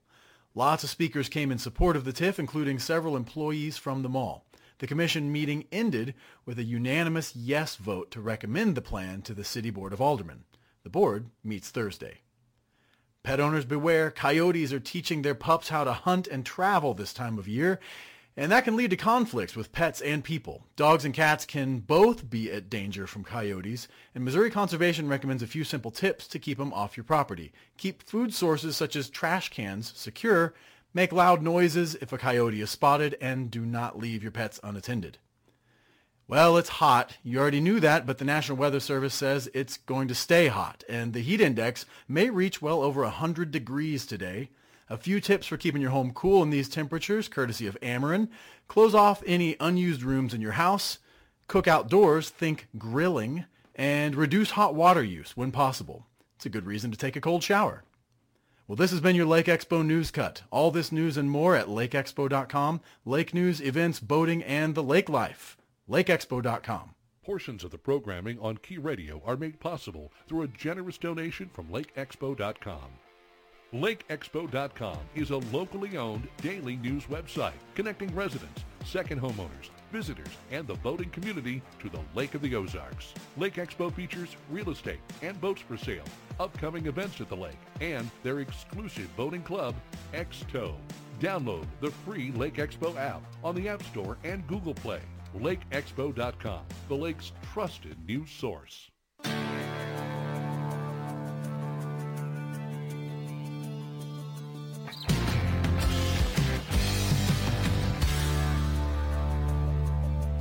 Chris Schneider with your Key Radio Lake TV sports update for this Wednesday. More work for the Chiefs today. They're having their mandatory mini camp this week. It is day two of the mini camp. They'll take it through tomorrow, and then the Chiefs will take a few weeks off before they open training camp July 26th for the 12th straight year. It will be in St. Joe. First game of the regular season comes on September 11th on the road against Arizona. The new buyers of the Denver Broncos are spending a lot of money. It's a record $4.65 billion for the team. That's a new high for the North American sports team. The Walton Penner Group, headed by Walmart heir Rob Walton, his daughter uh, Carrie Walton Penner, and her husband are the ones uh, buying that. Boy, I tell you, that's a lot of money. Baseball, the Cardinals close out a series at home against the Pirates today, and the Royals close out a series on the road against the San Francisco Giants today. And college baseball, gearing up for the best time of its season, the College World Series gets underway on Friday. The final eight teams left standing looking to win a national championship there. Triple Crown horse racing came to an end last weekend. If you didn't hear, Mo Donegal won the Belmont Stakes. We had three different horses winning the three different races. Uh, the Preakness winner was early voting, and the Kentucky Derby winner was Rich Strike. Hey, you got to check out KB on TV. It's What's Burning with Kevin KB Burns, 7, 5, and 11 every single day. Lake TV brings you five local lake area shows and don't forget about Uncle Chris at the top of the hour, almost every hour. You can see Lake TV on Co-Mo Channel 90. You can see Lake TV absolutely free on Roku. Just do a search for Lake TV. And streaming live 24-7 at mylaketv.com. I'm Chris Schneider with your Key Radio Lake TV sports update for this Wednesday. Portions of our programming on Key Radio made possible thanks to Lake TV. Lake TV is your hometown local TV station featuring Cup of Coffee with Will and Chris, What's Burning with KB, live high school sports, real estate, dining, boating, and of course the annual Lake of the Ozarks Shootout.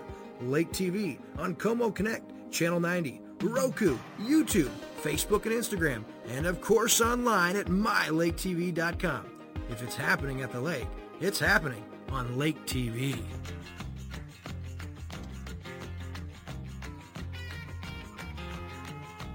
The goal of Key Radio is to offer the community an opportunity to share information and to express their ideas and opinions.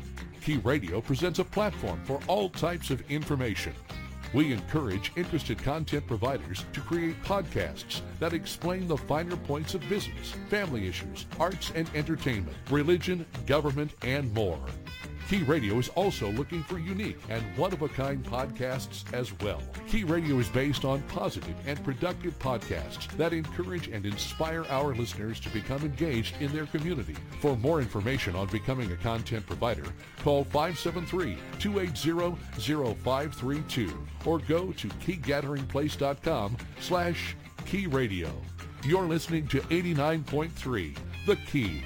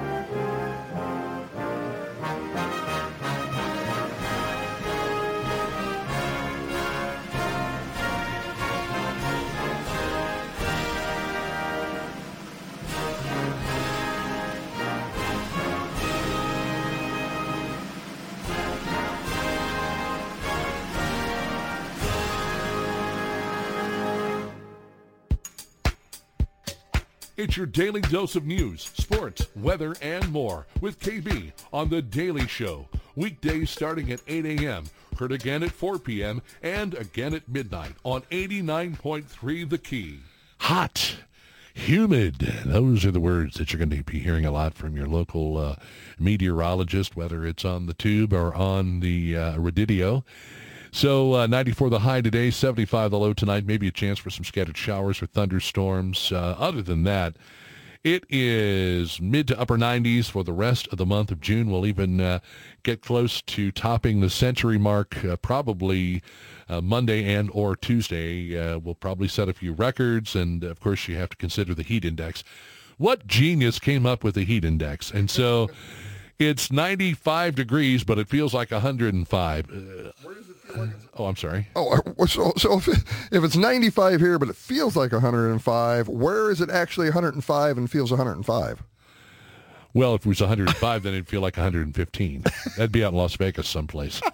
939 is our time. Ike Skelton is here, 82 degrees now, broadcasting live from the world headquarters of SRG Financial Advisors. I don't know if we'll uh, get a call from Gail or not. I did uh, send her a text and ask her if she wouldn't mind uh, chiming in to talk a little bit about this uh, TIF Commission meeting and uh, what this means as far as the outlet mall is concerned.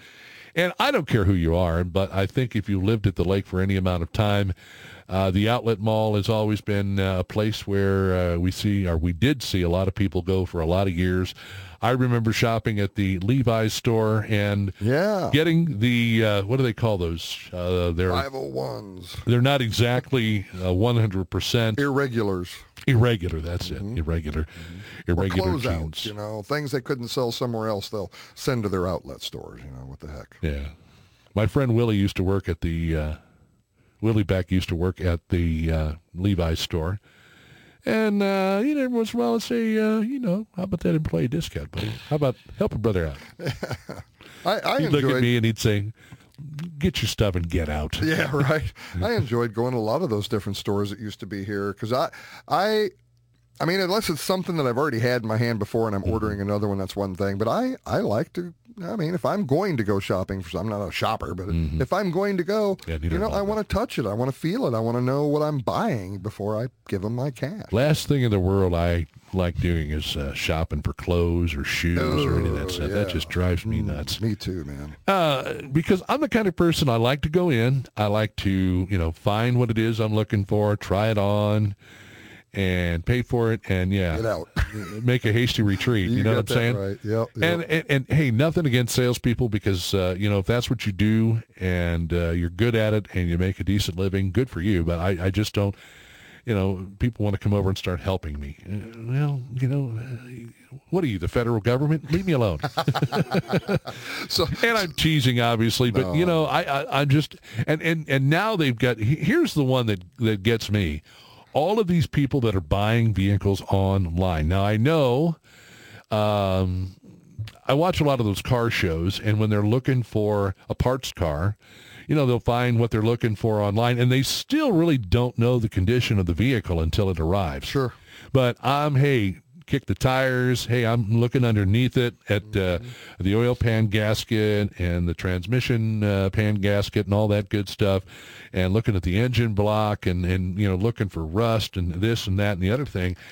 I just personally, and, and so I'm old school. I, obviously, I'm old school because people are buying vehicles online. You can, you know, go to the website, click in what you want. Basically, the price you'll pay uh, maybe certain uh, things that uh, you're looking for, maybe low mileage car, truck, SUV, whatever, high mileage, who knows, whatever your preferences may be. And then, you know, you I guess you make a bid on the vehicle and whoever's selling the vehicle, if they accept your bid, then it's a done deal and they'll bring the car to you. I mean, they'll bring yeah, it to you on the back of a flatbed yeah. or whatever, however it uh, gets to you. And, and Therein lies another problem. I wonder how much it costs depending on where you live. so delivering. I don't know if we have anything in the area locally that, uh, you know, a business locally that uh, provides that type of service. But my goodness, we, have got businesses in the area that'll bring you your food. Yeah. Uh, and uh, I, me personally, I'm all about doing it myself. I, I don't And and and and another thing is is uh, these grocery stores and places that will shop for you. I, I just I'm not I, I personally I, you know hey if you're comfortable doing that good for you and I hope you enjoy it and it's great and it's wonderful and the experience is just over the top because you know I'm sure there are people that are busy and just don't have time to mess with it they don't want to mess with it That's fine. another convenience feature but again here you are relying on someone else to do the shopping for you. So let's say one of the things you put on the uh, the list is tomatoes. I, you know I need like three tomatoes. And I don't know if you have to, you know, put in a specific preference in terms of the size or the ripeness or the weight or whatever. But, uh, you know, You've just illustrated most a big part of the problem. Yeah. And what happens when hey, I want a uh, you know a 16 ounce uh, whatever? Well, what if that whatever isn't there? Mm-hmm. What are they going to substitute it for? well, maybe they just don't. They Or- say, or they don't, We yeah. don't have it, you know. Yeah, yeah, yeah. Which is starting to become more and more of a problem when you go shopping. The things that you would normally find, uh, they uh, they aren't showing up on store shelves. And for the love of Pete, will you just leave it where it's at and stop moving it around? yeah. my, my wife likes these little frozen quiches that you can buy. And so since I do all the shopping because number one, uh, my wife doesn't get around as well as she used to. And for her, it's an all day event. And then she gets home and she's not happy. And so we just alleviate that problem. She makes a list. Here you go. Mm-hmm. Go to the store. Done deal. And even then, even then, I have to call I have to call her and say, now, okay, it says you need tomato paste. It just says tomato paste. Mm-hmm. It doesn't say how much. It doesn't say, do you prefer a specific brand? Mm-hmm. So rather than just doing my own thing and, and trying to do some guesswork here, now I know we've had tomato paste in the house before. What size can did I get? Was it the 4.5 or the 8.3 ounce? Whatever. And I call her and I say, listen. And she'll go, what? What is it? Why are you bothering me? I sent you to the store so I could have some quiet time. Okay, sorry. Uh, I just wanted to ask you uh, uh, about the tomato paste. Two cans, 4.5 ounces. Okay, no, and she doesn't do that. I'm exaggerating. sure. But the point is, is I don't want to go home with the wrong thing. no. You know?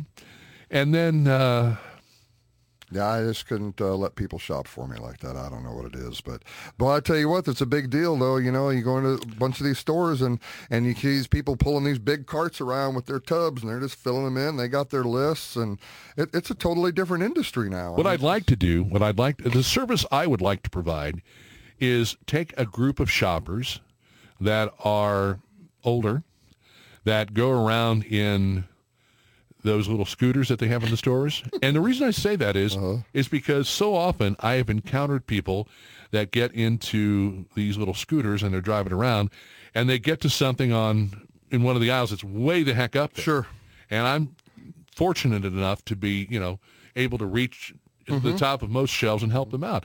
So I figured we we just all go together and, you know, I can put things in their cart, I can help them shop, and they're right there, so they would definitely make sure that I got the right item. sure, right? Yeah. That's the wrong item. Don't know.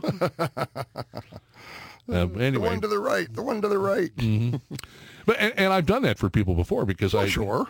Well, and, and the last experience I had, I was buying some macaroni salad. I, I remember it vividly. And the lady came up and she said, "You're just who I've been looking for." And I said, "Oh, really? Why is that?" Because I need some macaroni salad. Would you just hand it to me and get out of my way? Yeah, right. Exactly. She wasn't like that. She was very nice, very kind. Again, I'm exaggerating. I like to have fun with people, but I said, really, I, I'm the person you've been looking for. And I thought, well, maybe you know she had some money to give me, or uh, uh, maybe some free advice, or, or or what have you. But uh, you know, just taking the opportunity to go and and help people out in the store, I'm all about it. I'm all about it. You know. Well, that's how we help. Uh, that's how we help each other out in the community. You know, Mm-hmm. it's just like uh, well, just a lot of different little things. You know, that's where, where it's part of what we're supposed to do is help each other out, just in life in general, if we can. Thought about uh, having a drive-through liquor store one time. There's there they exist. Yeah, I know they do. Sure do.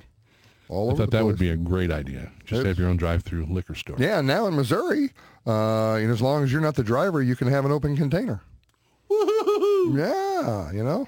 Yeah, you just be the D, you be the DD, and everybody else can be the drunk D. You know, and it, life drunk. is good. Well, not the drunk driver, the DP, Yeah. Oh, oh, oh. drunk passenger, Okay. not, not DD. well, that's designated driver, not Yeah. drunk driver. Right, and then you designated said, driver, and then you then- said, uh, what did you then say? you'll have a drunk. Then you'll have everybody else will be drunk. Oh, okay. You'll be the DD, and everybody else will be drunk. So it's all I hope good. not. Well, I hate dealing with drunk people. You know, my dad was an alcoholic, and as long as nobody, you know, gave him a hard time when he was at the bars drinking or whether he was the happiest, luckiest, you know, go having fun and and just go along and and and be great. But if somebody uh, upset his apple cart, uh, he wound up being a very mean, angry uh, uh, drunk, and and uh, at six foot uh, four, and you know, like you're you you talk about your dad a lot of times. I was just going to say, know. did we have the same father?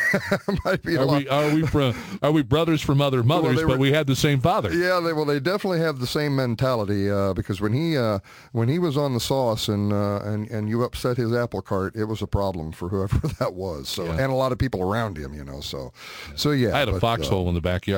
there, yeah, there you go. Ran, yeah, ran and dove into the foxhole. wait for the uh, wait for the impending uh, battle to uh, to right. end. I like sitting in a bar and watching drunk folks. Do you? Oh, they're fun. They're fa- stupid human tricks. Come on now, it's fast. That's what we used to love to do at uh, at Mountain Man Rendezvous. You know, we just sit around the campfire of an evening and watch stupid human tricks all night long. The one thing you don't want to do, uh, and as uh, somebody who bounced in, in several bars over the years, uh, you don't want to get in between. You know, drunk guys are like, you know, they throw a couple of punches or push and shove, and by that time the bouncers are there and they can pull them apart and escort them out. You don't want to get between two drunk women. Absolutely not. and, and and good case in point. So I was working in this bar, and there was uh, a table. There was probably about 12 people sitting at the table. Well, there was a guy with a cowboy hat, and he was sitting next to a woman who I thought was either his girlfriend or his wife. I uh, don't recall. And then there was another woman sitting across from the two of them, and I guess there was a couple other women sitting on either side.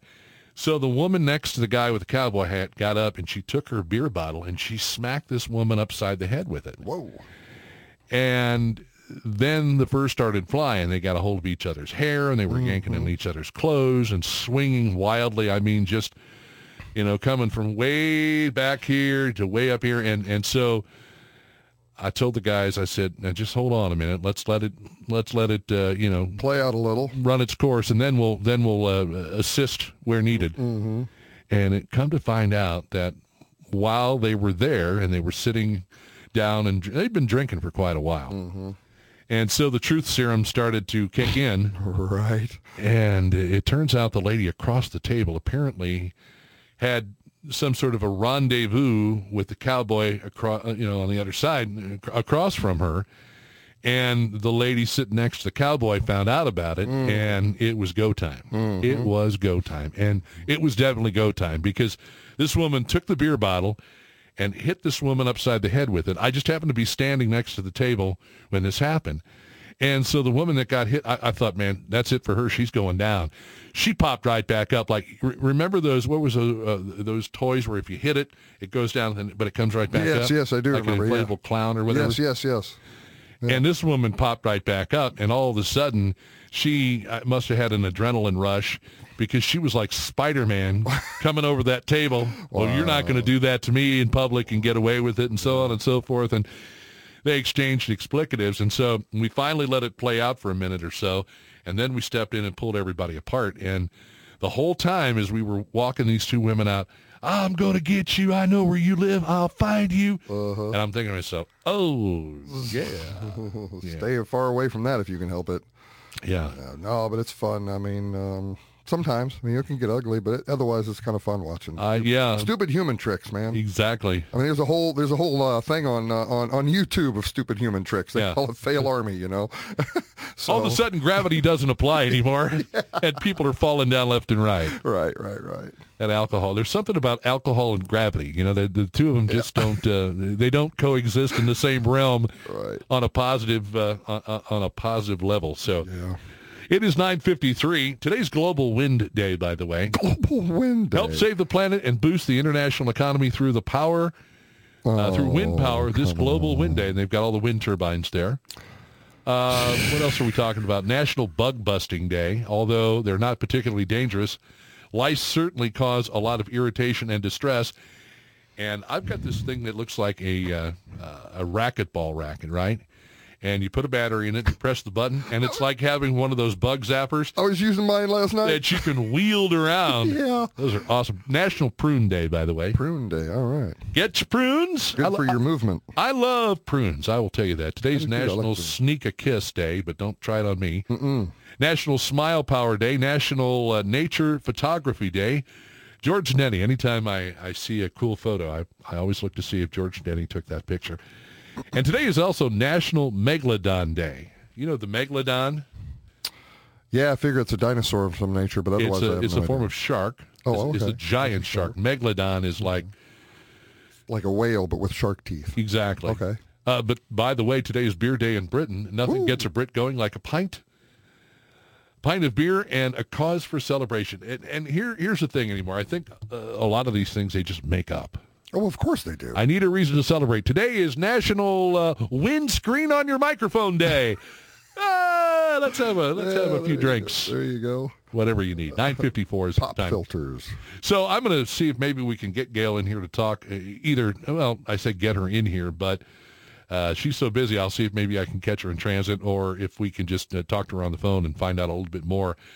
Uh, you were talking to Bill Lacassier at SRG about uh, these bonds, and it said in the uh, article that we talked about that was in LakeExpo.com that if uh, the project goes under, if it fails, the city would not be responsible for paying on those bonds. Did you learn anything there? Not exactly. Uh, Bill was a little bit uh, wondering how that works for sure. I mean, he figures that once they sell them, then whoever buys that bond is, is on the hook, you know, for it. Uh, but then why do you need the city to administer those bonds? He's thinking that that uh, there might be a little better interest rate, or or that maybe they don't have to pay some sort of penalties or fees. I don't know how this bonding stuff works, but uh, that's not my bailiwick. But uh, it certainly is these folks here at the SRG Financial Advisors. That's what they uh, that's what they deal with. That's their profession, and and uh, we'll have to research that a little bit more. Maybe we need to ask the, the city folks. There might might be some really great, great questions to ask at the uh, uh, at the next alderman meeting to see just how many of them aldermen Well, know now I will on. tell you that I have reached out to the mayor of Osage Beach, newly elected Mayor uh, Michael Harmison? Harmison, Yep, sure. and I'm Fantastic. still waiting to hear back from him if he can uh, be on the program because I'd sure like him to come in.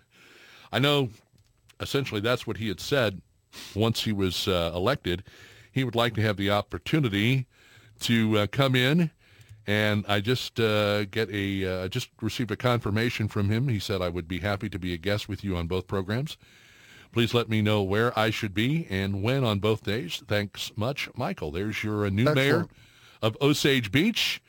Uh, and so I guess we will uh, take an opportunity to reach out to him and uh, find out a little bit more. I, I, I got to know, though, you know, uh, one day uh, you're a business owner, and the next day you're a business owner, and you're the mayor. Mm-hmm. What I wonder what that's like. Well, I guarantee you it opened up, uh, or, or say it didn't open his schedule. It uh, it tightened up his schedule because I guarantee he's a whole lot busier now. There was a But, there was a um, word or a phrase he used to use. It was called free time, which he yeah, has, doesn't uh, have no more. doesn't have any. uh, And any sometimes time you know you you be careful what you wish for. You just might get it.